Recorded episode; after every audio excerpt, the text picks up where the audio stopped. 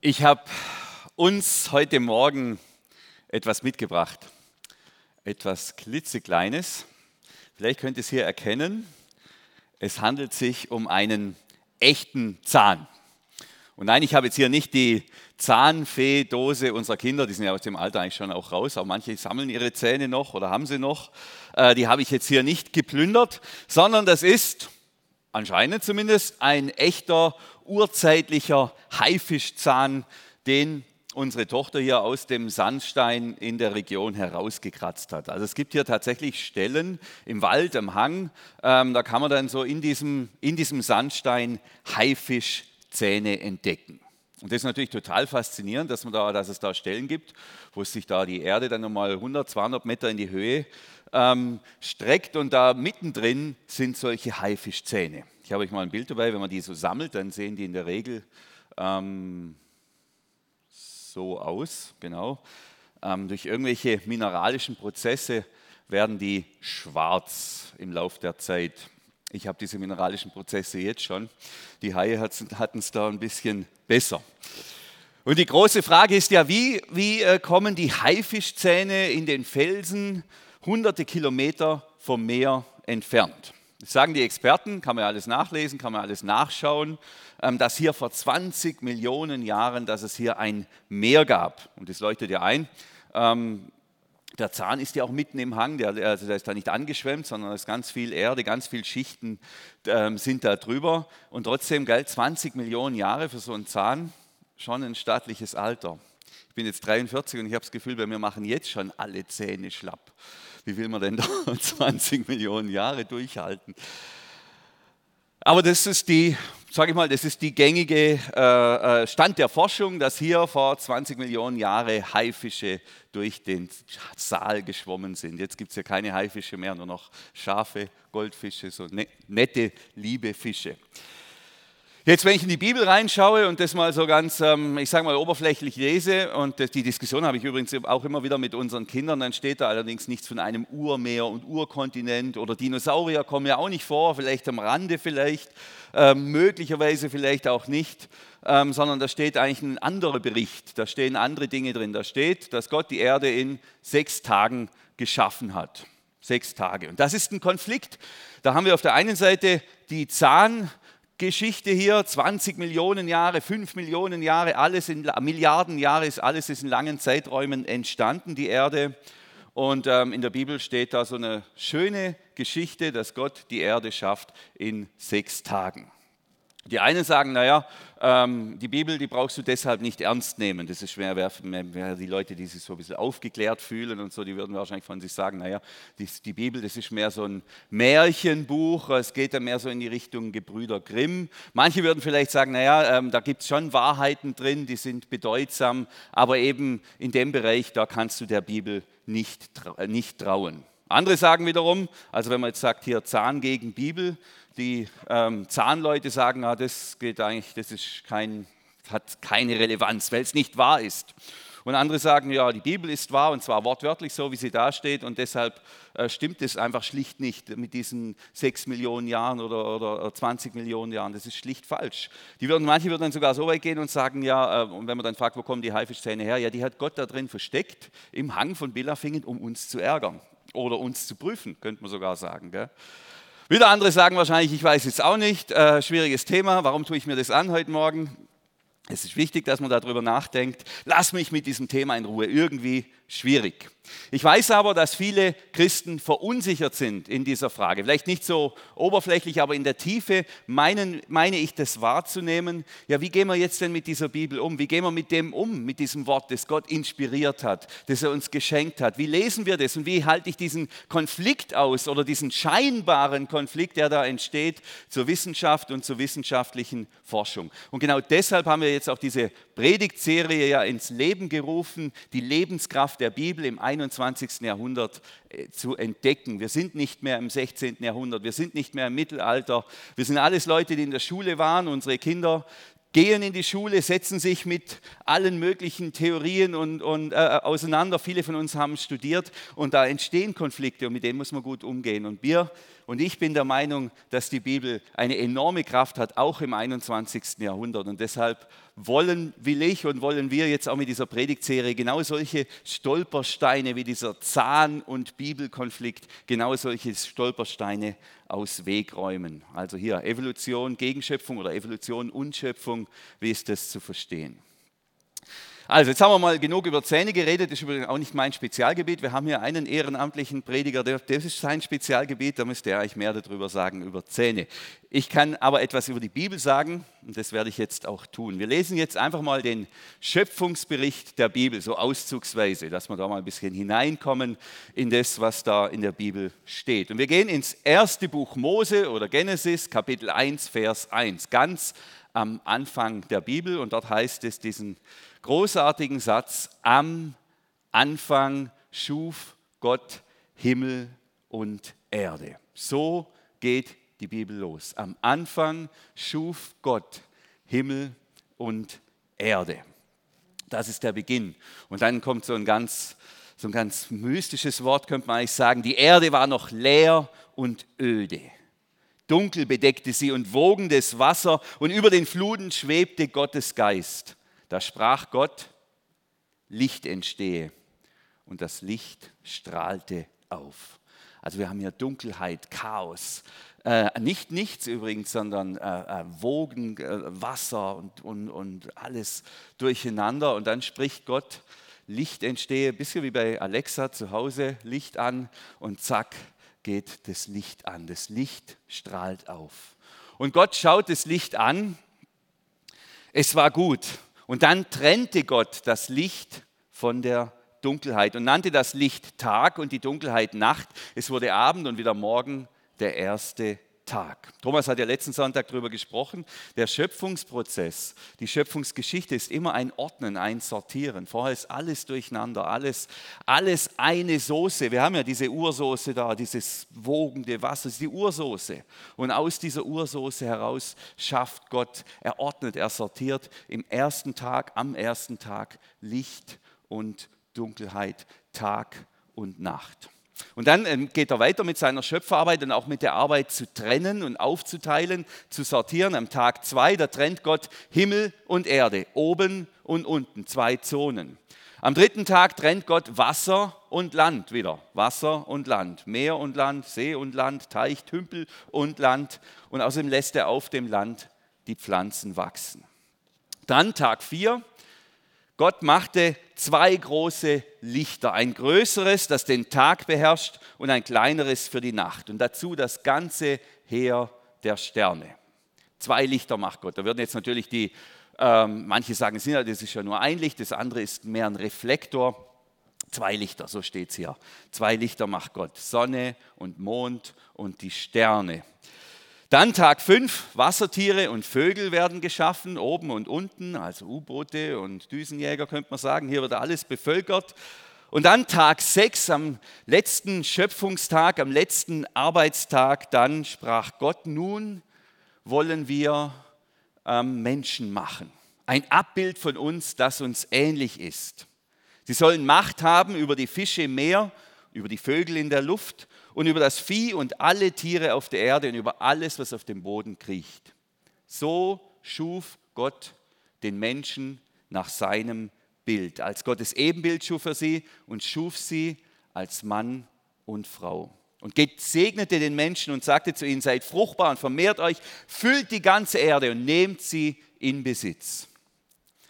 Und das ist natürlich gewaltig. Ja, da stecken jetzt hier mindestens fünf Traupredigten drin und nochmal 20 andere Predigten. Das ist so gehaltvoll, so gehaltvoll. Deshalb äh, fange ich gar nicht erst an, da alles erklären zu wollen. Nachher gibt es noch ein paar kleine Tipps, tauchen wir da nochmal kurz ein. Aber jetzt gehen wir erstmal, schauen wir uns mal den gesamten Schöpfungsprozess, wie ihn die Bibel beschreibt, an. Dann kommt der Tag 7. Was macht Gott am Tag 7? Was schafft er da? Matthew, du bist hier Experte.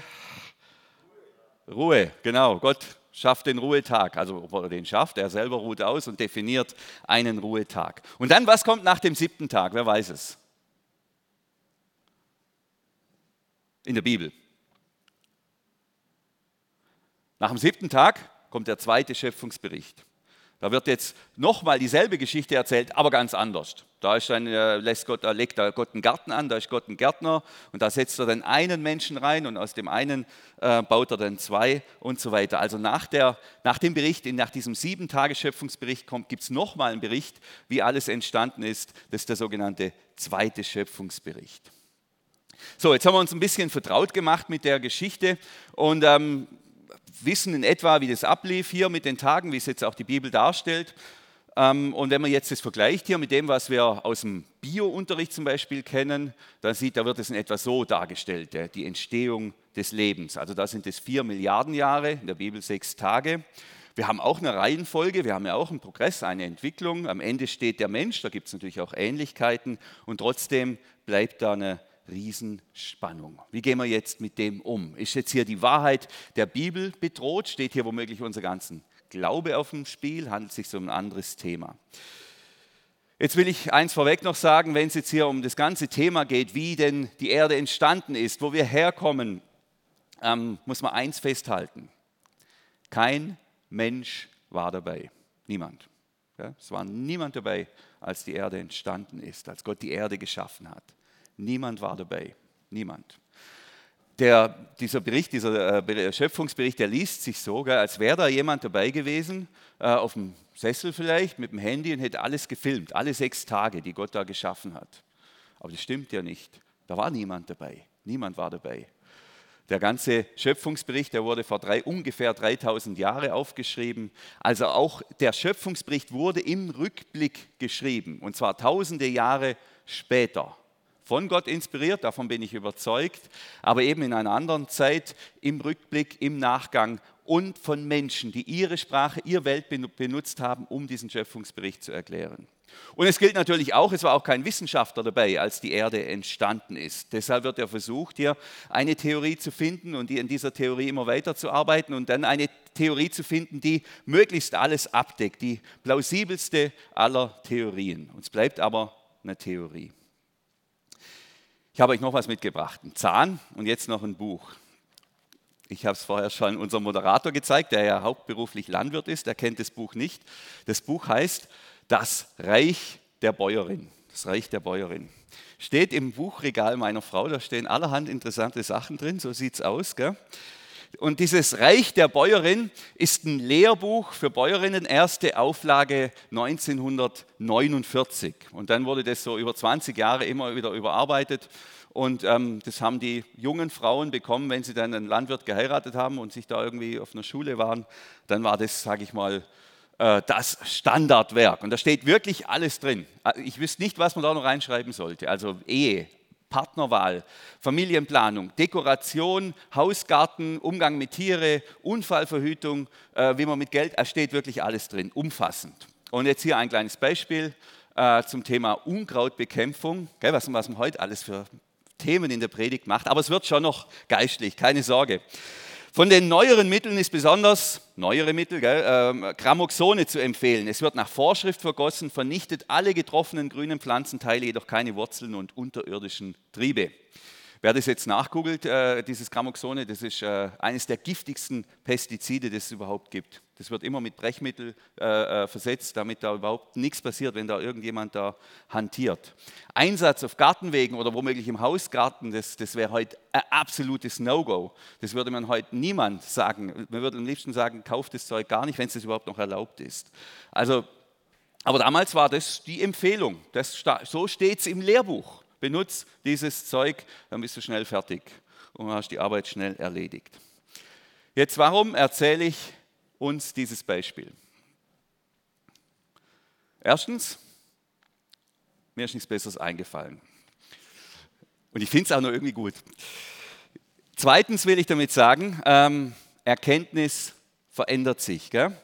Lehrbücher müssen überarbeitet werden. Und zwar mehr oder weniger alle nach meinem Wissensstand. Also ich glaube nicht, dass man in irgendeinem Schulfach ein Lehrbuch hat aus dem Jahr 1950 oder womöglich aus dem Jahr 1934 oder, oder womöglich 39. Denken wir mal, solche Schüler, das wäre wahrscheinlich, äh, solche Lehrbücher, da wär, würde man in den Gefängnis landen, vermutlich. Lehrbücher müssen überarbeitet werden, immer wieder neu. Und warum müssen Lehrbücher überarbeitet werden? Weil sich die Erkenntnis verändert. Der Stand der Forschung verändert sich. Da kommen immer wieder neue Gedanken, neue Thesen, neue Ideen dazu. Ein, ähm, das ist eigentlich undenkbar, dass sich das nicht weiterentwickelt. Und das gilt auch fürs Biolehrbuch, das gilt auch für die Evolutionstheorie, die ja natürlich als gesichert gilt und als die plausibelste aller Theorien auch total einleuchtet, leuchtet mir alles auch ein.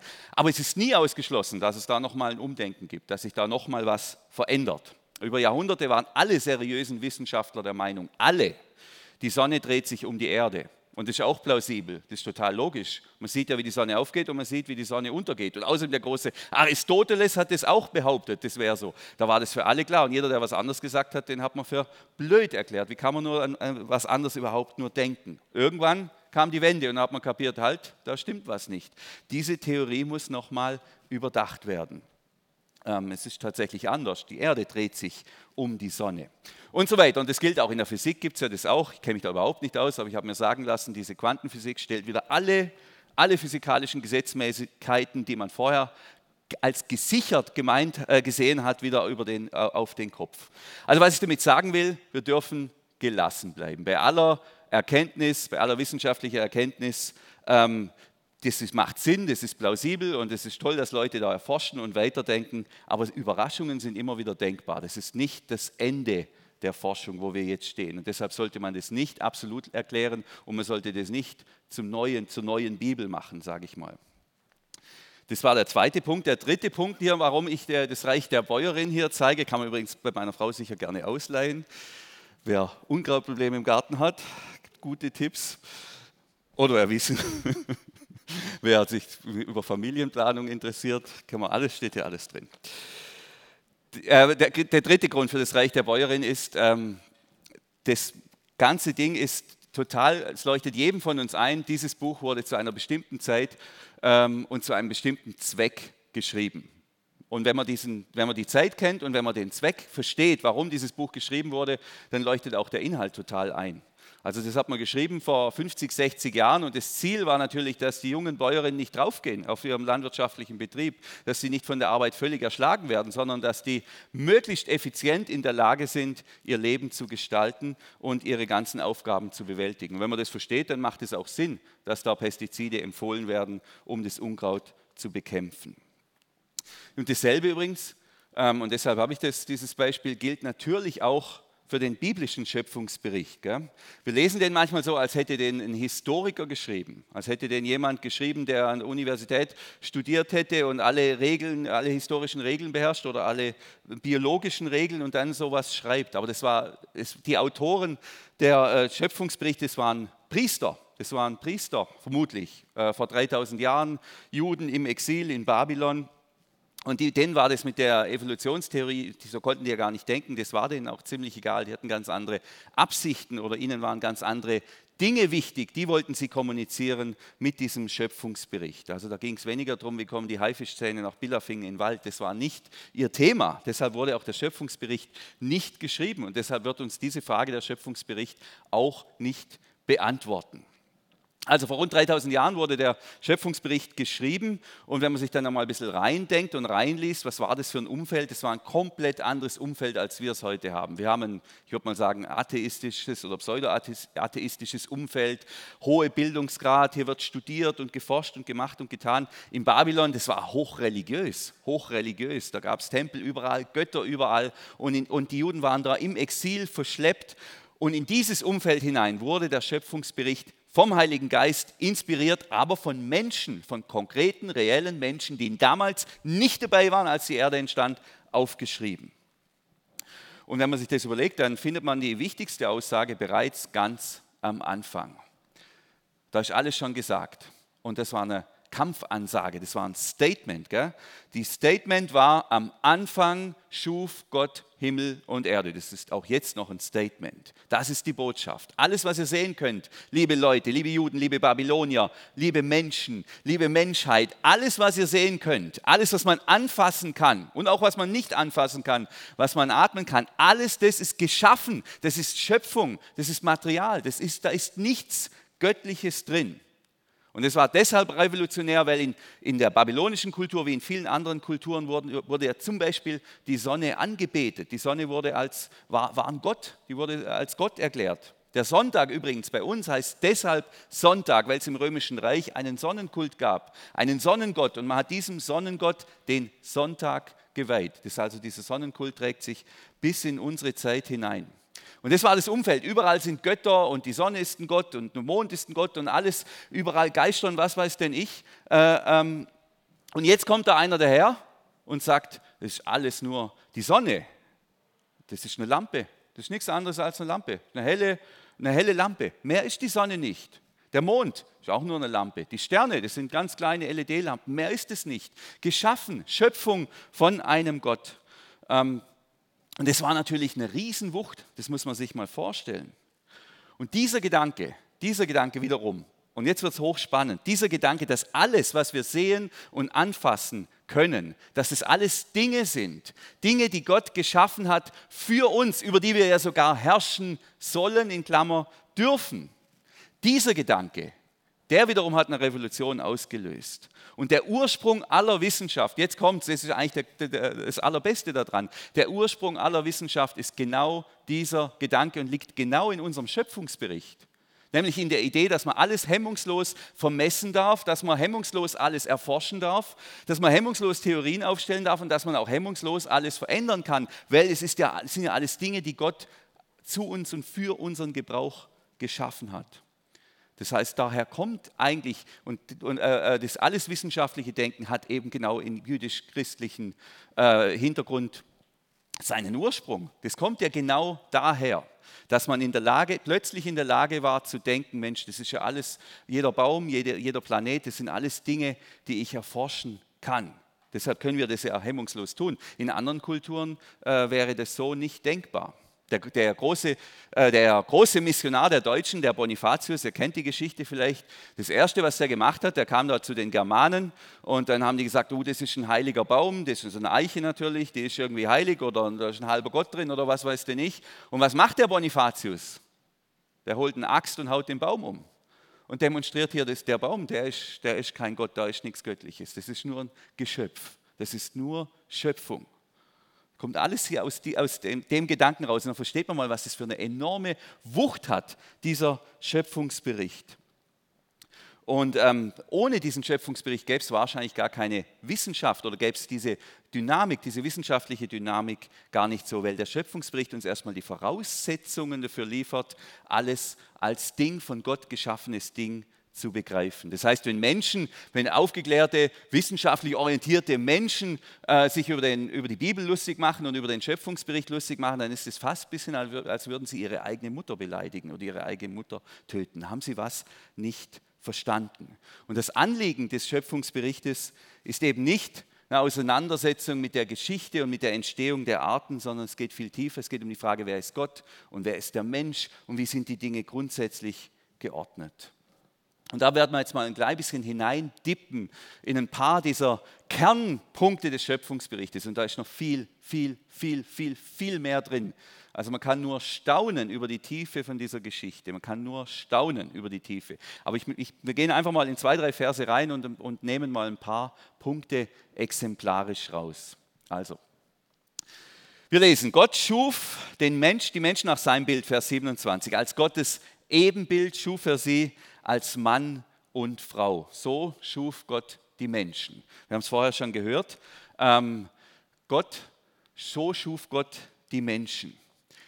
Haben wir im Grunde dieselbe Dynamik wie mit der Schöpfungsgeschichte auch.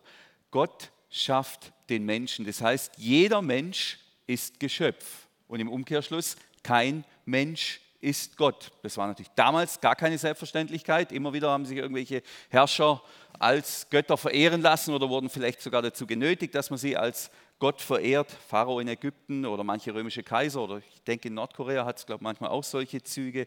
Und hier steht in der Bibel ganz schlicht, jeder Mensch ist ein Geschöpf. Jeder Mensch. Gell? Da gibt es keine besseren oder weniger besseren. Wir sind alle Geschöpfe Gottes. Kein Mensch ist anbetungswürdig. Das ist revolutionär, egalitär, das, ist, das, setzt, das bringt uns alle auf die gleiche Ebene und unsere Zeit sehnt sich ja so nach Gleichheit und Gerechtigkeit. Da haben wir es. Wir sind alle Geschöpfe Gottes.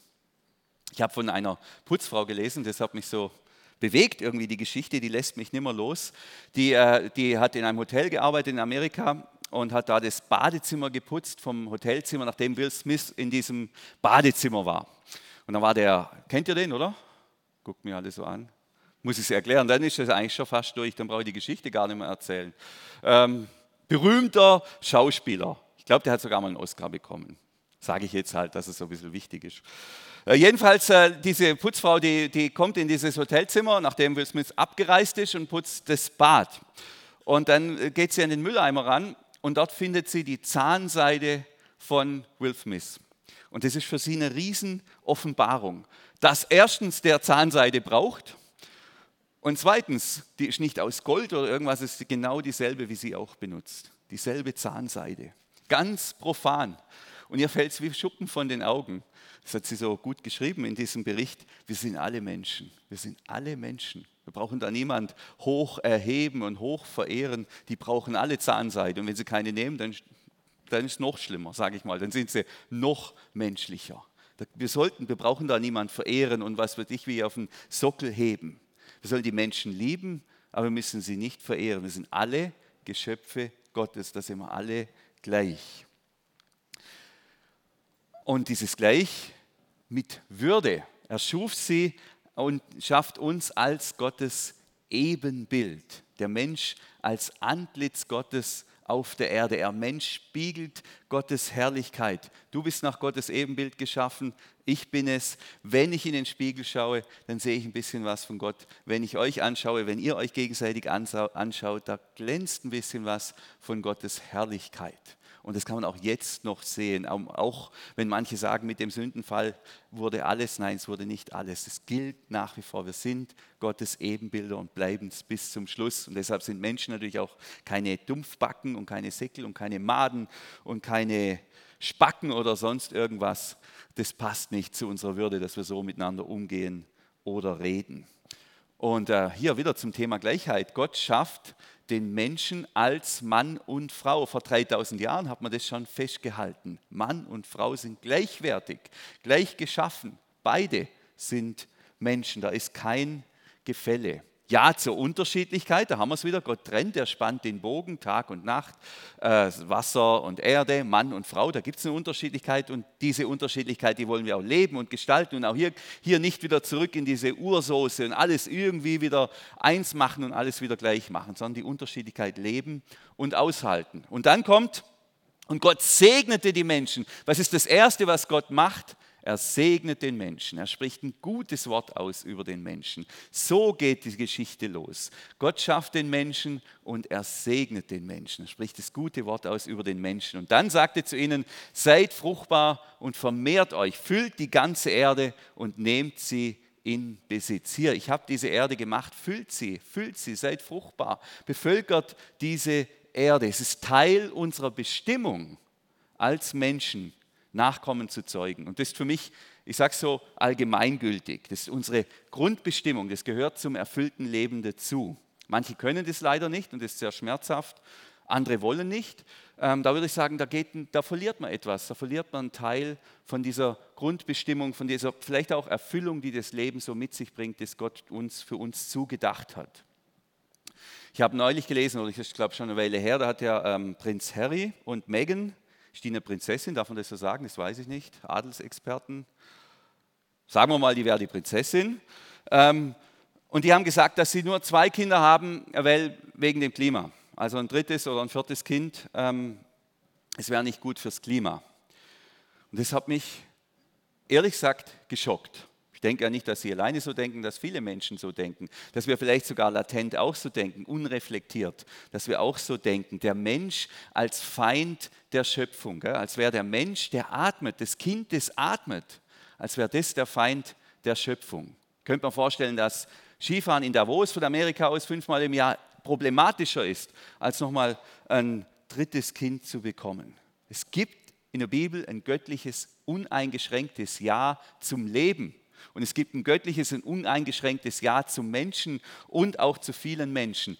Das, der Mensch ist nicht das Problem der Erde und die vielen Menschen sind auch nicht das Problem der Erde.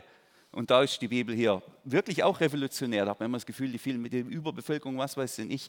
Gott sagt, nein, der Mensch ist nicht das Problem. Vielleicht haben wir diesen Auftrag erfüllt, das kann sein. Darf man ein bisschen langsam tun, muss ich mir natürlich dann aussagen lassen.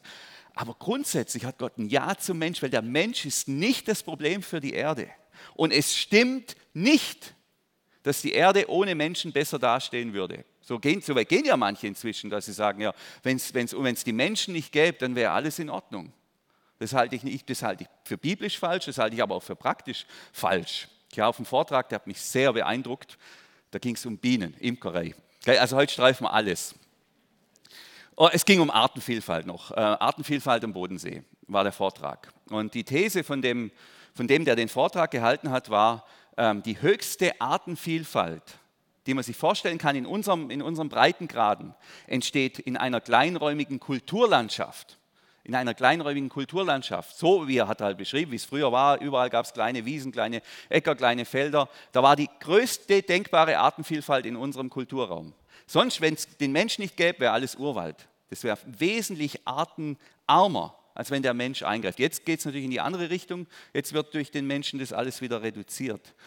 Aber da sehen wir, und, das finde ich so ein schönes Bild, und ich glaube, wir müssen mehr in diese Richtung denken, wo der Mensch da ist und wo der Mensch heilsam mit der Schöpfung umgeht. Da wächst Leben, da entsteht Leben. Das stimmt nicht, dass da alles kaputt geht und zerstört wird. Der Mensch ist nicht das Problem dieses ähm, Planeten, nicht der Mensch, sondern wie der Mensch miteinander umgeht. Ähm, das ist das Problem, die mangelnde Bereitschaft zum Liebe und zum Teilen. Aber nicht der Mensch an sich. Gott hat ein Ja zum Mensch, Gott hat ein Ja zu vielen Menschen. Und da sollten wir uns nicht beeindrucken lassen von irgendwelchen Adligen, die wissen auch nicht alles, ich sage es mal so. Man könnte sogar so weit gehen und sagen, äh, Mission, das ist jetzt eine ganz steile These. Erst dachte ich, die sage ich nicht, aber jetzt bin ich gerade so in Fahrt, ich sage sie trotzdem.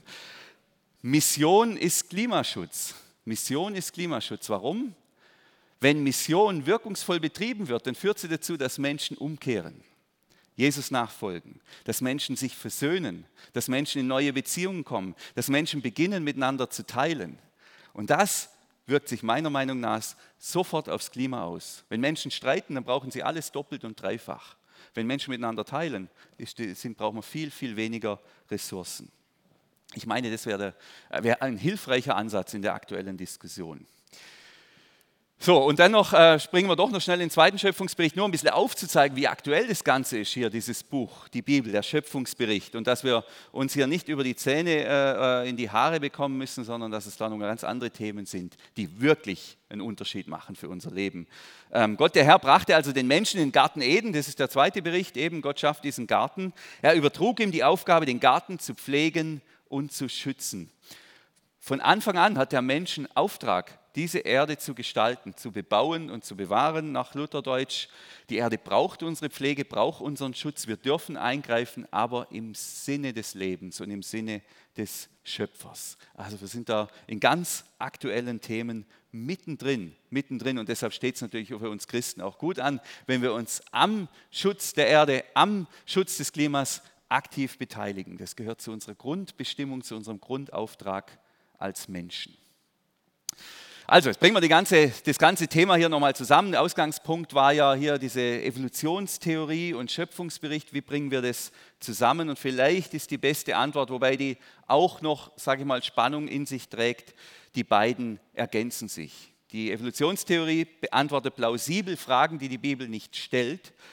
Und die Botschaft der Bibel geht viel weiter als die Erklärungen. Sie, stellt, sie beantwortet Fragen zum Leben, zum Schöpfer und zu den Menschen.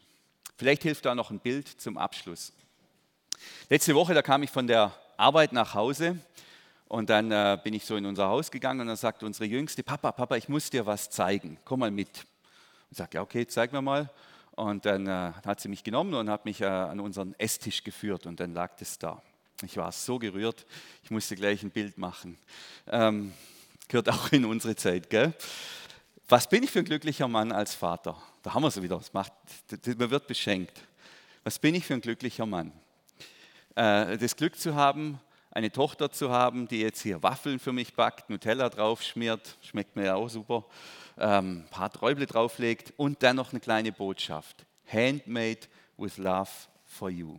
Das hat mich total berührt und bewegt. Und dann habe ich gesagt, okay, esse ich nachher beim Abendessen. Und dann hat sich die Katze drüber hergemacht. Das war derbe. Schlimm, gell? Ähm, Schöpfung und Sündenfall könnte man vielleicht sagen. Für mich ist das aber ein Bild, das ist für mich ein Bild für die Schöpfung und vor allem für den Schöpfungsbericht der Bibel. Ich kann diese Waffeln auch ganz anders anschauen. Ich habe dann zu meiner Tochter gesagt, du schick mir mal das Rezept. Hat sie dann gleich gemacht. Man sieht auch einfachbacken.de, da ist sie unterwegs. Ähm, sie hat mir das Rezept ge geschickt. Ich kann diese Waffeln auch so anschauen, wie das Rezept. Alle Zutaten analysieren. Ist übrigens erstaunlich reichhaltig, wusste ich auch nicht, was da alles so drin ist. Ähm, und schaue mir das Ganze an und ich verstehe den Prozess, wie das, wie der, aus was das besteht und wie das Ganze entstanden ist. Das ist die Analyse. Und für mich wäre die Evolutionstheorie das Rezept. Das ist das Rezept. So und so könnte es gewesen sein, so und so. Das sind die Zutaten, das ist der Prozess, wie es vielleicht war. Aber der, die Waffel, das ist der Schöpfungsbericht. Gott hat gute Nachrichten für uns heute Morgen. Gute Nachrichten für uns heute Morgen. Erstmal keine Angst vor der Wissenschaft. Wir müssen uns da nicht verunsichern lassen. Gott hat nichts gegen Menschen, die denken, weil er hat uns das Denken, ähm, er hat das Denken ja geschaffen. Man muss auch keine Angst haben. Da Denken macht den Glauben nicht kaputt. Ganz im Gegenteil. Wer scharf denkt, der landet da. Also müssen wir keine Angst haben. Und das Zweite, dieser Schöpfungsbericht der Bibel, der ist eine zuverlässige Botschaft von Gottes großer Liebe. Und es gilt, was hier für die Waffeln gilt, für die ganze Erde, für die ganze Schöpfung, die Botschaft Gottes, dass er zu uns sagt, handmade with love for you. Amen.